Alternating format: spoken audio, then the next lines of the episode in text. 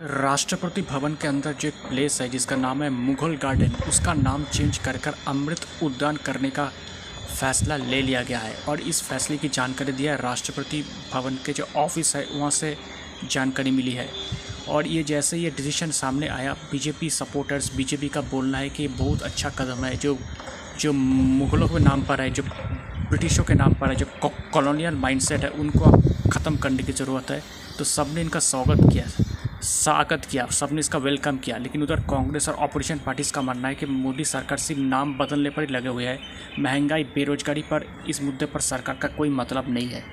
तो इस बार तो पॉलिटिक्स होगा ही, लेकिन अब देखना पड़ेगा ऑल टाइम पब्लिक इस मुद्दे को लेकर उनका रिएक्शन क्या होता है और क्या इससे कुछ पॉलिटिकल फ़ायदा होता है बीजेपी को? दोस्तों, मेरा नाम प्रियोव्रत गांगुली है। मैं एक राजनीतिक विश्लेषक हूँ।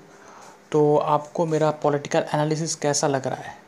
अगर आप मुझे, मेरे एनालिसिस के बारे में या मुझे कोई का कमेंट करना चाहते, कोई मैसेज सेंड करना चाहते तो आप मुझे ईमेल कर सकते हैं। मेरा ईमेल आईडी आप देखना, मेरे प्रोफ़ाइल पर है Mishti man nine at the rate of Gmail dot com Mishti man M I S T I M double A N nine at the rate of Gmail dot com शुक्रिया।